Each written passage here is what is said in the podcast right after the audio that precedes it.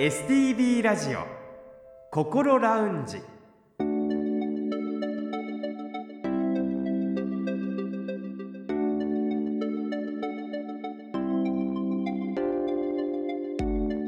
おはようございます。北本隆夫です。土曜日朝5時45分になりました。この時間はあなたの心にそっと寄り添う心ラウンジをお送りします。心の悩みは人それぞれですがそんな悩みを一人で抱えてしまってはいませんか？この番組ではそんなあなたのために未来に向かって前向きな一歩を踏み出せるような情報を時間の限りお届けしてまいります。今月12月はスタジオにカウンセラーの先生をお招きしてカウンセリングについてさまざまな角度からお話を伺っています。この後6時までぜひ心ラウンジにお付き合いください。それでは今月のゲストをご紹介しましょう。カウンセリングオフィスプログレス代表の向井由香先生です。先生おはようございます。おはようございます。今週もどうぞよろしくお願いいたします。はいお願いします。先週はカウンセリングオフィスプログレスで個人の方がカウンセリングを受ける場合のお話を伺いましたが今週は企業におけるカウンセラーの役割を中心にお話を聞いていきたいと思います。向井先生のカウンセリングオフィスプログレスでは企業のカウンセリングにも相談に乗っていただけると伺ったんですけれども。はいあのそうですね。私もご依頼のあった企業の方の従業員の方の対応をさせていただいてます。訪問してる場合もありますしうちのオフィスに来ていただく場合もありますしあのとある企業さんは札幌ではなくて、えーと、全部地方なんですね、うん、なのでそういった地方の場合にはあの電話対応とかあと今では Zoom ですね。でオンラインで、えーと面談をするというような形で対応させていただいてます。それはもう本当にその企業の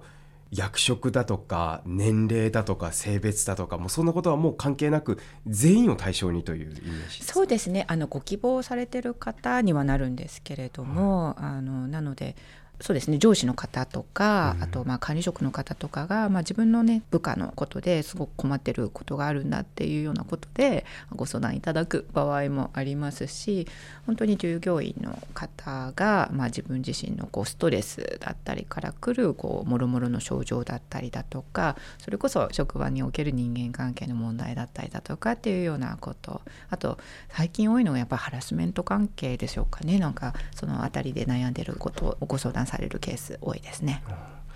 会社の中でその今ある人間関係の中で解決をしていくっていうのが当たり前なのかなって今まで思っていたんですけれども、はいはい、やはりそこに第三者のカウンセラーという立場が入ることっていうのはすごく重要なことなんでしょうかね？そうですねあのやっぱりこう利害関係がどうしても出てきますよね。あの職場の中でこう例えば誰かに知ってる人にこう相談したところであの守秘義務みたいなものがないですから普通の人間関係には。ねなんとかさんこんなこと言ってたよとかって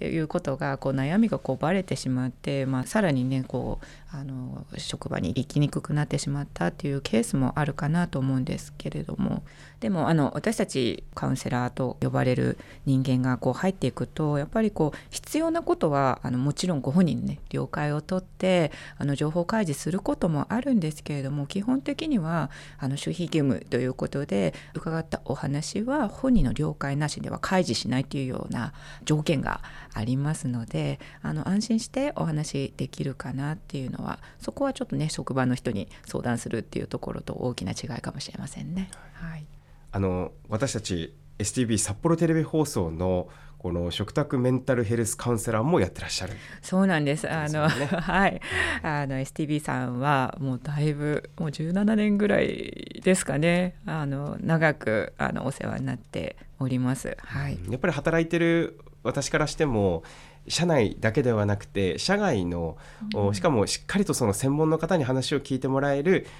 そういう機能があるということが働く上での安心感につながっているというところは確かにあるなと感じますね。なんかそうね感じていただけるとすごく嬉しいなと思いますし、うん、あと少しこうね企業の方であのカウンセラーを導入するメリットというか、まあ、こういうことをちょっと私自身はこう期待しているところなんですけれどもやはり個人の方がいきなりカウンセリングオフィス行くのってすごくハードル高いと思いませんか？いきなり。だけれども例えばま会社でそういうカウンセラーにアクセスがあって、まあ、ちょっとカウンセラーってどんな人なのかなとかっていうようなことで少しこう話をしてみるとか話を聞いてもらってみるとかいうそういう体験がこう社内とかでできるとそれってあの体験としてはいい体験だと思うんですよねなかなか。でそういう良さだったりだとかあカウンセラーと話してあこういうことが良くなったなとかあこんなメリットがあるんだとかっていうことをあの働く人が感じてもらえると例えばそれがねお父さんがあの家に帰って家族に「いやこうカウンセラーの人と話すってこういうことで」とかってこんないいことあったんだよこんな風な変化が起きたんだよっていうことをこう、ね、家族とこうシェアしたりだとかってするとああじゃあなんかちょっとそういうようなあの人のところに相談してみようかなとかあと今学校だとあの中学校とか小学校にはスクールカウンセラーが配置してるのでねあの子どもさんとかも「いやなんかお父さんいいって言ってたしちょっとカウンセラーのとこに行ってみようかな」とか相談しに行ってみようかなとかっていうようなことが少しずつ広まっていってほしいなっていうのはちょっと個人的に期待しているところです。はい、あの重複するかもしれませんが会社の場合先生が会社を訪問しないで、はい、社員の方がオフィスにいらっしゃってカウンセリングを行うということもありえるんですか？そうですね。あのそれもあの実際あります。やっぱりこう社内でっていうことになるとやっぱりまだ日本ではカウンセリングとかセラピーを受けるイコール何かその人に問題があるとかこう病んでる私すごく嫌いな言葉なんですけれどもそういうネガティブな印象があるがゆえに社内で相談に行ってもその相談に行ってる姿を見られたくないっていう他の人に知られたくないっていう方って結構いらっしゃったりだとかってするんですよね。まずはねなんかこういったネガティブなこうイメージを払拭するっていうのも私たちの仕事かなと思うんですけれども、まあ、そういった方たちだと、まあ、私のいるオフィスの方にこう来ていただくってなった方がより安心してご相談いただけるということであのオフィスの方に来ていただくこともあります。本当にその社内で相談に行きにくいっていうね、その風潮っていうのはどうにか変えていきたいですよね。そうですねあのアメリカとかでは、まあ、もちろんあのアメリカでもみんながみんなあのすごく肯定的に思ってるわけではないんですけれどもあの私の友人でニューヨークのマンハッタンで開業しているアメリカ人の男性の方がいらっしゃるんですけれどもあの実際聞いてみたんですね。あのニューヨークとかアメリカとかではこうあのセラピーにあの行くとかっていうことって本当になんかこうお医者さんにねあのとか歯医者さんとかに行くみたいにあの日常で行われてることなのかって聞いたことがあるんですけれどもあのすごく面白いなとかって思ったのは彼はあのそうだと。みんなもうセラピーには行っていることの方が多いと。でむしろ例えばマンハッタンなので結構大きな企業の CEO とか弁護士さんとかお医者さんとかそのいわゆるすごくこう社会的な地位が高いような職業についてる方ほどセラピーに行っていないと信用を失うと。はなぜならば心のメンテナンスをちゃんとしてないっていうことが、まあ、経営判断をぐらつかせたりだとかってするリスクにもなるからちゃんと自分が言ってるっていうことがある意味あの社会的な信頼っていうことを勝ち得るために必要なことなんだって言われた時には結構な衝撃を受けましたね。だから本当あれですね虫歯検診に行くような感じですね。そうですそうですででもまあ何かあった時にはまあちゃんと信頼できる人がいて、うん、そのサポートをしてくれるっていうこととあとちゃんとそのあの大きな判断とか大きな決断をしなければならない時いつでもどこでもちゃんと自分の心が整えられてるっていうことを非常にこう大事に思っているんだなっていうことで話してたのがすごく印象的でしたね。確かにでも話を聞くとうまくいっている人人から信頼を集める人って周りの人の助けを集めるのがすごく上手い人だなって感じるんですけれども、はいはい、その周りの人の助けを求めるっていうことの中にそのカウンセリングっていうのが入るわけなんですね。はい、はい、そうですねなんかまあ日本だとこう自分で何でもできてなんぼみたいなところってありますよね。うん、ですけれども自分の専門外のことはやっぱりプロに任せるのが一番っていうような意識は強いかなと思います。なのでやっぱりこう友達とか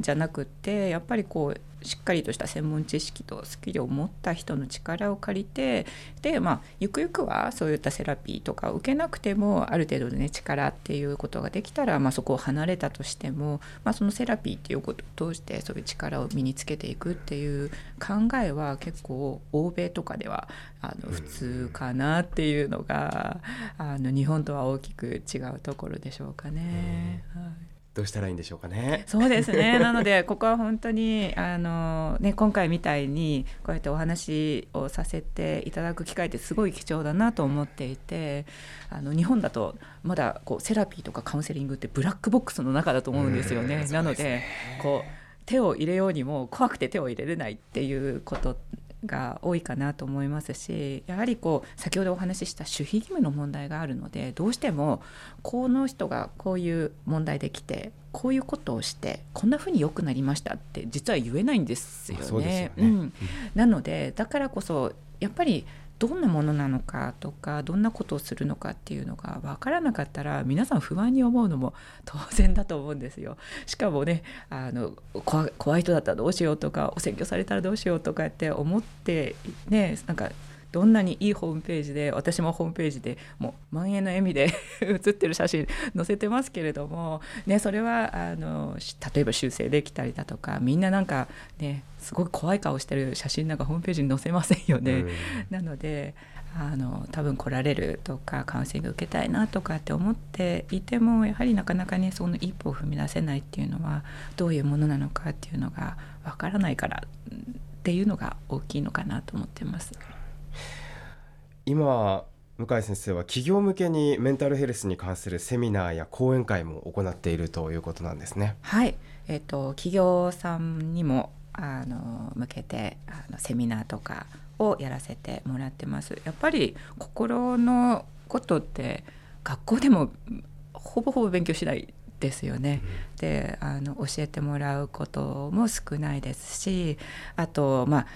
最近は情報社会ですから何でもこうインターネットを見ればっていうこともありますけれどもインターネットの中でもねどの情報が正確な情報でどの情報がフェイクな情報なのかっていうことをやはりこう見極めるのが難しくなってきたなっていうふうに思うんですよね。だからそういう意味ではやっぱり正しい知識をつけるとかあの正しい情報をあの手に入れるということは本当に重要なことだと思いますしそれが基本かなと思ってますので、うん、あのそういったことをね知っていただく機会の一つとしてそういったあのセミナーだったりだとか講演会であの大切なことをお伝えさせていただいてます。そしてもう一つ聞きたいことがあります、はい、企業や団体そして個人に限らず本当にさまざまな方々のカウンセリングを担当されている中で、はい、何か最近の傾向悩みの傾向だとかそういったことって感じてらっしゃいますか？悩みの傾向ですかね。あのまあ悩みというかあの皆さんねやっぱり感じるということからこう切り離されてるなっていうのはよく思いますねだから自分がどうしたいのかがわからないとかあと皆さんすごくオーバーワークしていてでも疲れをね感じてしまうと働けないからっていうことでこの感覚遮断をしてしまって働いてる人って結構多いかなと思うんですよね。疲れを考えないようにしているということです、うん、そうですね。あのだから例えばお酒を飲みに行くっていうのもやっぱ感じないようにするってことだと思うんですよね。疲れを感じないとかお酒で麻痺させるとかっていうことだったりだとか。だからそれがなくなってしまうと感じてしまうので感じないように感じないようにするためにどんどん依存だったりだとかっていうことが生まれてきたりだとか。あとはやっぱりこうね自分のこう感覚とか自分がどう感じているのかっていうのって最初の週にもちょっとお伝えさせていただいたと思うんですけれども私たちのこう羅針盤になるものなんですよね。こんな風にしたいとかってちゃんとそういう欲求を満たしてあげると私たちの心って喜びますしもっとやりたいとかっていうようないい方向のスパイラルに入っていきますけれどもでもこう感覚がこう遮断してしまう気持ち感情を遮断してしまうとどうしたいかすらも分かんない。なので欲求っていうのはこうもう発見されないし満たされないのでどんどんその不満だけが溜まっていくみたいな感じそれでこうね倒れちゃうとか感情的に爆発してしまうとかもろもろのところってこの感じないことに原因があるかなっていうふうに思ってますね。スピードが速いのもそうですよね。何事のスピードも速いとそのスピードについていくのだけで精一杯で感じることってないですよね。感じる時間さえもない。ね、仕事をすごく熱心にやるっていう方って、ね、すごくこうあの私たちの社会の中では称賛されるような感じですよね。だけれども仕事がなくなってしまうと感じるっていうことになってしまうので感じないようにするためにもうオーバーワークするっていう人も少なくないんですよね。なので本当にこう感じるっていう恐怖症みたいな人がすごくあの多いかなと思うんですけれどもでも感じなければ感じないほどこう自分のやりたいこと自分の欲求が満たされなくなるのでやっぱり生きたい方向自分らしい生き方っていうことからどんどんどんどんかけ離れていってしまうっていうのがどこに行っても見受けられるかなっていうのは思いますね。自分の感情と向き合っていく必要が今あるんではないかと。はい、はい、ただその向き合い方が私も含めてですけれどもどうしたらいいかわからないなってなっている時に例えばその方法の一つとしてカウンセリングという方法があるという、はい、はい、そうですね。はい。特にあの私が感情にフォーカス当てたいかっていうとやっぱり感じるっていうことがその人らしさを生き生きとさせてくれるその人らしさを引き出してくれるものですし感情も怖いものじゃなくってこれを味方につけると本当にいい作用をしてくれるんですよね。で私のクライアントさんとかでも最初の方が「感情って何?」とか感じるって何とかいうところからあのスタートする方がほとんどなんですけれどもでもちょっとずつちょっとずつあのそういったことがあのできるようになってきて本当に変わられるあの方を見てるとあの本当に良かったなと思い自分のことのように嬉しく思いますしあのその方が本当の本来の力を持って生き生きとした姿を見るっていうことがすごくねこういう人が増えてくれたらたくさん増えてくれたらもう日本もあの世界も良くなるんじゃないかなっていうねちょっと話は大きくなりましたけれどもそんな風にあの日頃から感じてます。それが先生にとってのやりがい。そうですね。はい。あの本当に暗い顔表情をして来られた方が少しね肩の荷を下ろして帰る時には問題のね根本的なところまでの解決にいってなくてもあもうちょっと頑張れそうですとかあの少しあの余裕ができましたって言って少し和らいだね笑顔で帰るだけでもあのすごく私もほっとするなとかってあの思いますしあのそういった形でね心の整え方を知ってより幸せにより自分らしく生きていくことができる、ね、人が増えるっていうのがあの私のこう使命かなってそういう方を増やしていくのが私の使命かなと思ってあの日々活動しています。今回この放送を聞いてカウンセリングに興味を持っていただいた企業の担当者の方そしてお一人で何か悩みを抱えていらっしゃる方はぜひカウンセリングオフィスプログレスのホームページをご覧になってみてください。それでは今回で向井先生のご出演は最後となりますけれども先生から心ラウンジのリスナーの方にメッセージをお願いできますか？はい。えー、カウンセリングとかセラピーとかはやっぱりこうね問題とか抱えているとか病んでる人が受けるものっていうイメージが強いですけれどもあの実はあのそういう方たちだけじゃなくてあの私は全ての人にあのお勧めしたいなっていうふうにあの思ってるんですね。っていうのはやっぱり大なり小なり私たち私も含めてですけれども心に傷を負ってたりだとか苦しさを抱えて生きているわけですけれどもやっぱりそういったことが解消されると本来持っているその人の力っていうのが本当にフルに発揮できてくるかなとかっていうふうに思うんですね。なのであのよく私が使うあの私のトレーニングの創始者の方が使うイメージなんですけれどもその方が使うイメージっていうのはひびが割れたコンクリートのところからちょっとねデイジーの花がこう咲いているっていうあの写真をよく使うんですけれどもやっぱりそのこう割れてる日々みたいなところって誰しもが持ってるこう心の傷だったりだとかちっちゃなトラウマみたいなものだと思うんですけれどもでもそっからちゃんとした日の光が当たったりちゃんとした栄養分とかっていうことさえ与えることができたらそういったひび割れたところからでもやっぱり成長していく力っていうのはあのそのデイジーの花だけじゃなくって私たちの心の中にも宿っているものなんですよね。なのであの決してねあのそういった心の傷が大きくってもうダメなんだと思うんじゃなくってあのしっかりとしたね暖かい太陽の光だったりだとかね十分なこうね栄養っていうことさえ、まあ、それがこうカウンセリングでこう提供していくものかなと思うんですけれどもそれさえあればしっかりとあの花開くものは必ずあるということをね信じてあの勇気を出してあの一歩を踏み出してもらえたらなというふうに思っています。3週間にわたってカウンセリングオフィスプログレス代表向井由香先生にカウンセリングについてお話を伺いました。向井先生どうもありがとうございました。ありがとうございました STB ラジオ心ラウンジ STB ラジオ心ラウンジ今月は3週にわたってカウンセリングオフィスプログレス代表の向井由香先生にスタジオにお越しいただき時間の関係でもちろんその一部ではありましたがカウンセリングとはどういうものなのかお話を伺いました。向井先生がおっしゃっていた一人で悩まずまずは一歩を踏み出してほしいというメッセージ。これはいつもやはり高先生もおっしゃっていることでもありますよね。今日のラジオがきっかけで少しでも前に進める方がいたら嬉しく思います。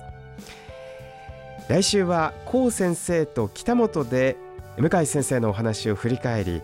精神疾患とカウンセリングの関係についてお話ししたいと思いますのでぜひ来週もお付き合いください。さてこの番組では皆さんからの質問や番組で取り上げてほしいテーマなどもお待ちしています。メールアドレスはこう先生にちなんでこうアットマーク stv.jp